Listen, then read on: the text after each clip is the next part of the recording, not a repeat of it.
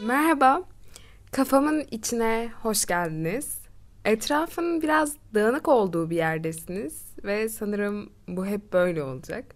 Kusuruma bakmazsanız sevinirim. Ve bu arada sizi de bu dağınıklığa eşlik etmeye davet ediyorum. Ee, bunun için şöyle anlam arayışlarını doğrusu bu mu sorularının yanına iterseniz tuhaflıklardan ve anılarımdan biraz yana kaymalarını rica ederseniz kendinize kafamın içinde tüm bu dağınıklığın içerisinde yer bulabilirsiniz. Umarım burada evinizde gibi hissedersiniz ya da en azından kendinize tanıdık bir şeyler bulabilirsiniz. Ee, bu arada hoş geldiniz demiş miydim?